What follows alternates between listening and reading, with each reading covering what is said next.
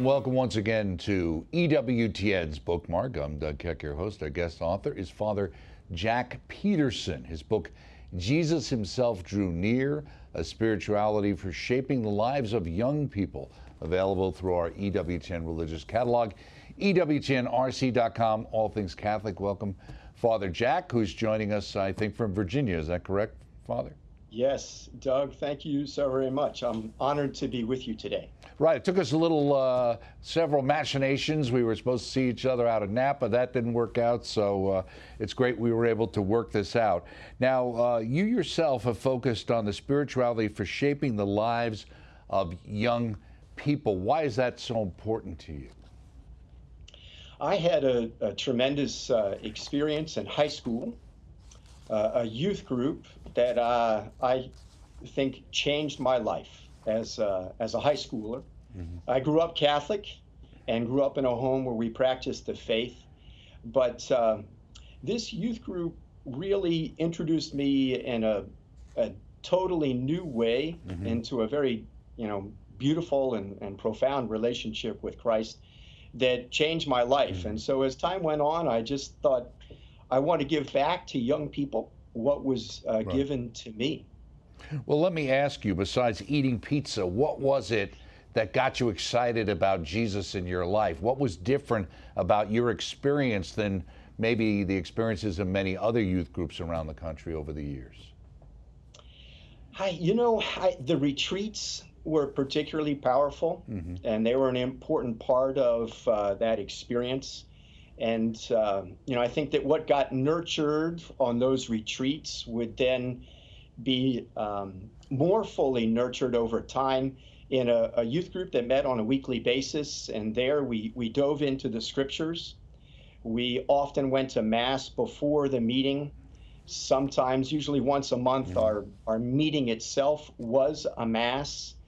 And those Masses really helped me mm-hmm. fall in love right. with the Eucharist, fall in love with the scriptures, fall in love with, with the church over time. And uh, the sacrament of penance. I actually had a spiritual director in high school and went to confession, you know, once a month. And so it, I, it was a, a, deep dive at a young age. Mm-hmm. And one of the ways that I say it today that I think um, is just so true and accurate is that some of the things, most of the things that I love the most in the world today Mm. I learned to love, believe it or not, in high school. Really? Now, you say, is there anything more important in this world than helping young people encounter Jesus Christ and discover the joy of being a missionary disciple? I can see you're excited about it. What, what is a missionary disciple? We hear that kind of bandied about all the time. Define it in your terms. Um, I would say that it would be a young person whose love for Christ and uh, and love for the church is so strong that the way in which they live their lives, quite frankly, among their peers, in their classroom, in their clubs, on their sports teams, would be something that would be attractive to other right. young people. And they would say, mm, there's a little mm. something different about you, or what is it that makes you tick? And that they would be interested and that then a, a, young person might after time be able to mm-hmm. go to a friend and say hey listen why don't you come to my youth group or why don't you come to church with me mm-hmm. or why don't you come to this small faith group or this bible study that i'm involved with right and so over time they would invite their peers to consider joining them but that they would be the way would be paved in a certain sense by the way in which they're actually living out their lives in, in an authentic catholic christian way now, I thought this was an important part of youth ministry. Do you still play basketball? Uh, less now. Less I, I, I, don't know if you if you can tell, but my my knees are not quite doing that uh, so efficiently as they used to, I see. and uh, I'm playing a little less basketball than I used to, unfortunately. Okay. You said when Jesus said, "Let the children come to me and do not hinder them," He gave a mandate to the church. What was that mandate? That one of the central elements of the church's mission needs to be to have a special place in our heart for young people and for bringing the good news to young people because um, th- they're critical to the to the church. They're they're they were critical to Jesus' Right. own ministry. You know, one of the whole chapters in my book uh, lays out uh, I what I think is almost a shocking, um, you know, portrayal of how often Jesus both addressed kids and spoke about Right. uh, young people in the Gospels. Right. I know. I did see that. You you also talk about the idea. You mentioned Pope Francis is rather fond of the notion of accompaniment. We're called by Christ to accompany young people on their journey through the tumultuous years of adolescence in order to bring them, uh, you know, the love of Christ. It seems like you know sometimes we live in a world today where we think a company means walk along with people while they continue to do what they're already doing, rather than saying that that's somehow a guiding function, right? Correct. Yeah. No, I I think that when we when we journey with young people, when we spend time with them, when we kind of do what we can to get into their world some, honestly, I think that that's that's what Jesus did. Mhm. I think that Jesus went and spent time with the fishermen. I think he spent time with the tax collectors at their homes. Jesus spent time in their lives and then called them up to a higher life. There's Mhm. there's no doubt about that. And so um, there's there's a balance in there between getting to know them, you know, learning what it is that young people love, learning to love what they love to the best of our ability and within certain confines, Sure. and then slowly bringing them to love what we love and to love who we love in Christ. Well, one of the things I thought was very honest about your book was you, you mentioned about the idea of working with young people, and then unfortunately there's that extra layer of difficulty we have today because of the past abuse issues, right? Yes. Yes. Yeah, you know, I mean, the, the church has had to, uh, you know, put a, a fair amount of new guidelines on Mhm. our, our service to young people today. And I would say, in some ways, it, it makes it a little bit harder to do some of this relational ministry, some of this accompanying of young Right. people, because it's got to be always in groups and it, it has to be, mm, you know, in public and all of those things. And so it, it's adding challenges, definitely, Right. to an already challenging ministry within the church. But um, I, we have to respect it and Mhm. we have to abide by it and we have to trust that God's going to work among us and through us even in the midst of those you know challenging guidelines Now, you say this book is written for those called to reach out and actively touch the lives of young people with Jesus' sacrificial love and accompany them on their journey of faith. Do you think there are some people have this specific calling? Is that your experience? Uh, I would say yes, for sure. Mhm. Yeah, I mean, I think some people naturally have skills that lead to this kind of ministry and being effective with it. Mhm. But I do believe that it is a skill that one can develop over time with good modeling, good formation, good training, uh, and most fundamentally, uh, good prayer. You said if you if we wish to help young people fall in love with Jesus, we have to fall in love with him first. Young people can spot a fake very quickly. If we are not true disciples, they will not be interested. Is is that part of the problem? Do you think young people today are a little more leery than maybe we were about the fact that they're being sold a bill of goods? Uh, I do believe so. Yes, and I, I think that you know we kind of joke sometimes in our world that when I was a kid, the church opened up her doors, you know, say after mass on Sunday night, and provided some pizza, and kids flocked in. Nowadays, sometimes I think we open up our doors, and I think young people leave. hmm And so, um, yeah, I yeah, I, I think that that's a a, a, big a big challenge Mhm. for the church these days, Right. and um, there's no doubt about it. Right. Now, you, you- we talked a little bit about accompaniment, and that kind of ties into the title uh, you have here. Jesus himself drew near from the story about the disciples and the road to Emmaus. Explain why that's so important to you. Well, I feel like for most of us, um, drawing close to Christ in and through the church is uh, it's a challenge. I, I don't think it's always easy, and because it's not easy, I think we tend to perceive it as something that we kind of are on our knees, scratching and clawing our way up a steep hill to get to Christ and we see it as something where we have to do all of the work. When in fact, I think the most profound reality about our journey with Christ mm-hmm. is that He's coming after us. Mm-hmm. He is pursuing us doggedly, like the Good Shepherd.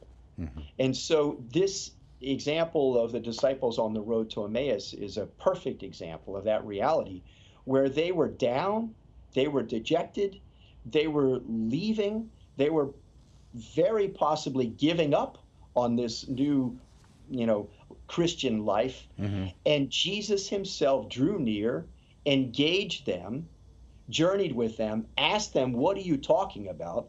What are you discussing along the way?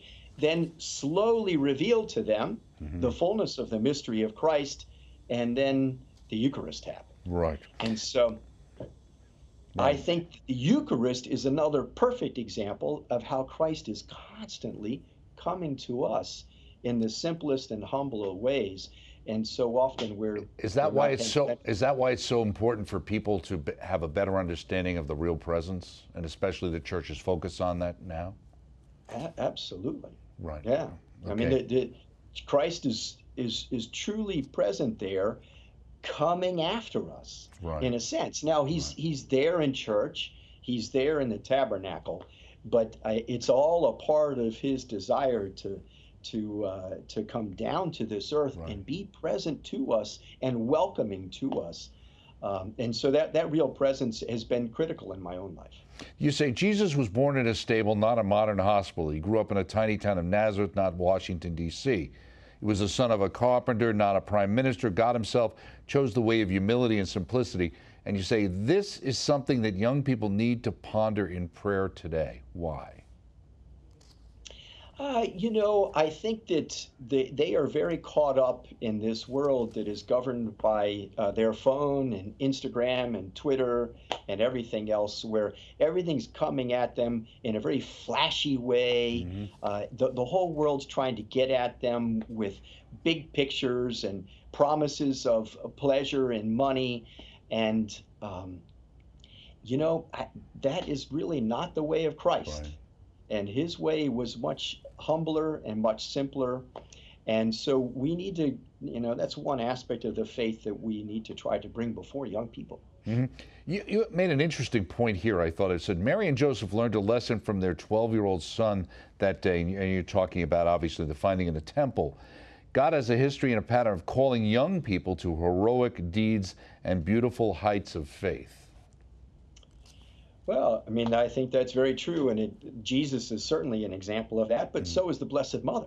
Mm-hmm. I mean, uh, she made the arguably the the most important decision that a pure human being has made in the history of the world. You know, somewhere around the age of 13 or 14. Mm-hmm. Saint John the Apostle was presumably rather young when mm. Jesus called him. Uh, King David you know, the prophet uh, Jeremiah. I mean, the Bible is full of examples of God calling young people, young people. to mm. do extremely important things. And that would be something that I consider to be a problem in our world today. I think a lot of adults are giving up on young people. Right. They, they're afraid to invite them to the fullness of the gospel way of life. Now, I believe that's a process, and I think we have to invite them gradually to get there, but we've got to extend that offer to them. Right. And, and I think they're capable of great acts of holiness and deep faith in Jesus Christ. You say our Western culture today is losing its direct connection with our Christian roots and morals. This has led to a growing number of adults to give up on young people, as you were just saying. And then you said many adults have given up the battle and are sadly letting the modern culture form the consciences of their children. And this is a great tragedy. Uh, there's no doubt about it. I mean, I, you know, I, I think that parents are, you know, letting the schools do that work these days. And if our kids are in public schools, uh, I think way too often the values that they are receiving in those public mm-hmm. schools mm-hmm. is is nowhere near our gospel values, and oftentimes uh, totally against them. And right. So and I, parent, parents have to take yeah, up. Yeah.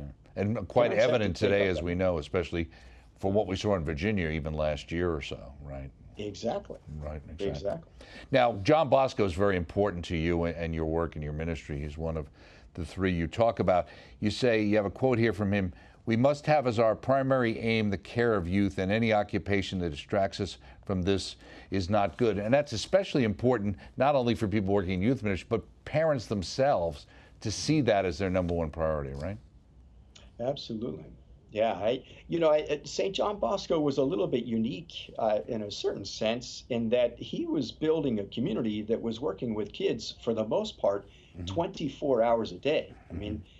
The main thrust of his work were those oratories mm-hmm. where uh, they were they were dwelling with these kids 24 hours a day, and so uh, I think that's behind that quote. Right. But I think that we uh, who are committed to serving young people today need to be that much more dedicated to uh, uh, being present right. to and being an example all the time to kids. Right. And go ahead. No, and you say the sin of pride is the heart of every sin because, you know, uh, it's the first sin. But then you go on to say Jesus teaches us subtly that one effective way to combat pride and to learn humility is to receive and welcome young people in his name. How does that work? Well, I mean, I think that this is true in uh, various elements of his ministry, but in particular, that one moment where the disciples uh, just heard Jesus tell them that he was going to be going up to Jerusalem to lay down his life for them. They go on a journey they get there, Jesus asks them, What were you talking about? They fall quiet because they had been talking about which of them was the greatest. Mm-hmm. And um, how sad that the disciples did that. And I often have said that if that was me, I would have blasted those 12, gotten rid of them, and gotten a new set of 12, right? To have that conversation right after Jesus said, I'm going to die for you. And so what Jesus did was say, if you want to be great, in my kingdom, you need to be willing to be a servant. You need to be a slave. And that's when he took a child and put him in their midst and said, whoever you know wants to be a servant mm-hmm. whenever you welcome a child like this in my name you welcome me and so jesus used youth ministry as one example of a way in which we can be growing in humility and to be learn to be a servant because serving young people is not easy. Well, you say that service to young people in church can be very disheartening at times. Uh, we've all spent time with kids, whether they're our own kids or whether they're kids in a ministry or relatives, where we pour out our hearts and we give ourselves and we do the best we can to be an example. And we share with them the good news and they go astray. It's uh, it happens and it's not easy. Right, and, and you one of the areas you talk about here, I thought, was particularly important, not only for people working, but from dealing with young people, it's perseverance. You said, I love being a Catholic Christian even more than I love sports. I have also come to know that growing in my love for God and my love for my neighbor demands perseverance and consistency in my prayer life. Well, that I think is uh, perhaps one of the more significant elements of the book is the invitation to be consistent with things that are critical to our Catholic spirituality and and, and walk with Christ. And um, you know, I mean, I spent a lot of time as an athlete uh, growing up, and I think the difference between uh, you know an okay athlete mm-hmm. and a really good athlete is perseverance and it's consistency uh, at at the task, at practice, in games, mm-hmm. and it's the same is true for us as Catholic Christians. I, we need to be consistent with our prayer time in order for it to to go deep, and, and in order to allow God to have the time and the grace to transform our lives. Right. Another another buzzword: discipline. Uh, is critical. You say Jesus expects our faith not only to be strong, but to impact the world and to bear fruit. Uh, discipline's not a very popular word these days. It is not. So let's make it popular. Mm-hmm. Uh, we, we've got to be disciplined with our prayer and with our efforts to surrender our lives over to Christ and, and root sin out of our lives right. and uh, live more fully according to the Beatitudes and uh, to the virtues. Well, you say here, I remain convinced that Jesus is inviting all of us who are committed to being apostles to young to build a routine of prayer that includes these elements the Angelus or another morning offering, grace at meals, 20 minutes of prayer that includes meditation upon the scriptures, daily mass as often as possible, and a daily examen before going to sleep. You got Ignatius in there too, obviously. Of course. Uh, but so you really need that so that you have what? The fortitude to keep going? Uh, of course, but I think even more principally, just so that we know and love Christ with all of our being. Mm-hmm. Because if if we want to help young people come to know and love Christ, we have to know and love Him deeply ourselves first, and that's really the the main point of the whole book. Right, and and and as you mentioned bef- before, that that whole idea of perseverance and and the discipline, and the fact that young people, especially today, are looking. Not only can they spot a fake, but they're looking for it. That that's a very good point. Well, I, I think they're looking for excuses not to do things that somewhere in the back of their mind they know that they need to do, and uh, and so when we provide bad hmm. example that's the excuse that they need. Right. Now, you, you talk about it, you recall an Emmaus moment of prayer in your own life when I was a priest serving as a chaplain at the University of Mary, Washington. What was that? Um, I was uh, praying my holy hour. I was all by myself in a church, and um, I was getting a little bit tired, so I decided to step outside of the church and walk around it a little bit. Mm-hmm. And then at one point, I uh, ended up uh, sitting down on the ground against the, the, the door of the church, the side door of the church. And I had a moment where I felt like I was leaning up against Christ, like St. John did at the Last Supper. Mm-hmm. And I just had this very profound moment of uh, intimacy and closeness and encouragement in Christ's arms at the right. Last Supper. Right, and then you connect as well about Jesus giving his mother. I thought this was an interesting way you said it. It's well known that people tend to make very important gifts to loved ones when they approach the end of their lives. The same is true with our Lord, obviously. And it's an interesting way of thinking about it. Mm-hmm. Well, I mean, yeah, John and Mary, I think, are really important examples for us in the scriptures on many, many, many levels. Uh, and the fact that Christ entrusted John to Mary and Mary to John uh, is is super important for us, uh, and we need to right. ponder that relationship and model that relationship in our own lives. You also talk about the fact that we need a clear understanding of our purpose. Do you think a lot of young people that's where they're they're confused? What what, what is life all about? What am what what is my goal? What should I be doing?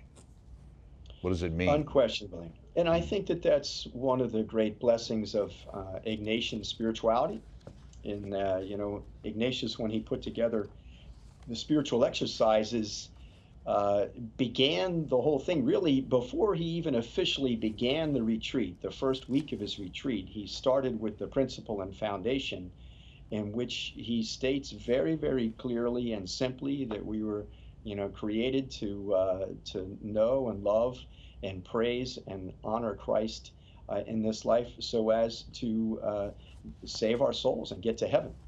And if we don't function with that very fundamental mm-hmm. understanding of our very existence on this earth, we're going to wander far from the road. Well, let me ask you, you've been, you've been going at this for over 30 years now. What, what do you think is the biggest change you've seen in how you have to deal and encounter young people? I think the relational element of ministry is more important than ever. Mm-hmm. Again, as I said before, I think that, you know, when I was younger, people, young people came to church more regularly, either because they were interested or because their families were more committed to getting them there. Right. And I think that right now our baseline is not there anymore. Mm-hmm. And so I think we have to more actively go out and engage young people, build relationships with them like Christ did with his apostles, and then invite them to draw closer to Christ. Now, let me ask you in putting this book together, uh, has this been something you've been planning on for a number of years? And how long did it take you to write it? Uh, it was not something that I planned. I, I served as the general director for Youth Apostles for 12 years. Mm. And at the end of that time, uh, I went on a, uh, a, sabbatical to Rome. And I had a ver- variety of options for that sabbatical. Mm. You know, kind of the norm is to take some classes and to, uh, you know, to study. Mm. But I, I didn't feel inclined to that because I do so much reading mm-hmm. and studying as it is. And so I thought, well, maybe I'll write a book. Uh, and so I actually got to Rome with a full outline and with the introduction written. Mm-hmm. And so when I got there, I hit the ground running, and I really wrote that book pretty much within three months because I was there for mm-hmm. three months. There obviously there were a fair amount of edits when I got home, but I, I wrote the meat and potatoes of that book in the three months that I was there. Very good. Well, we appreciate you joining us here on Bookmark.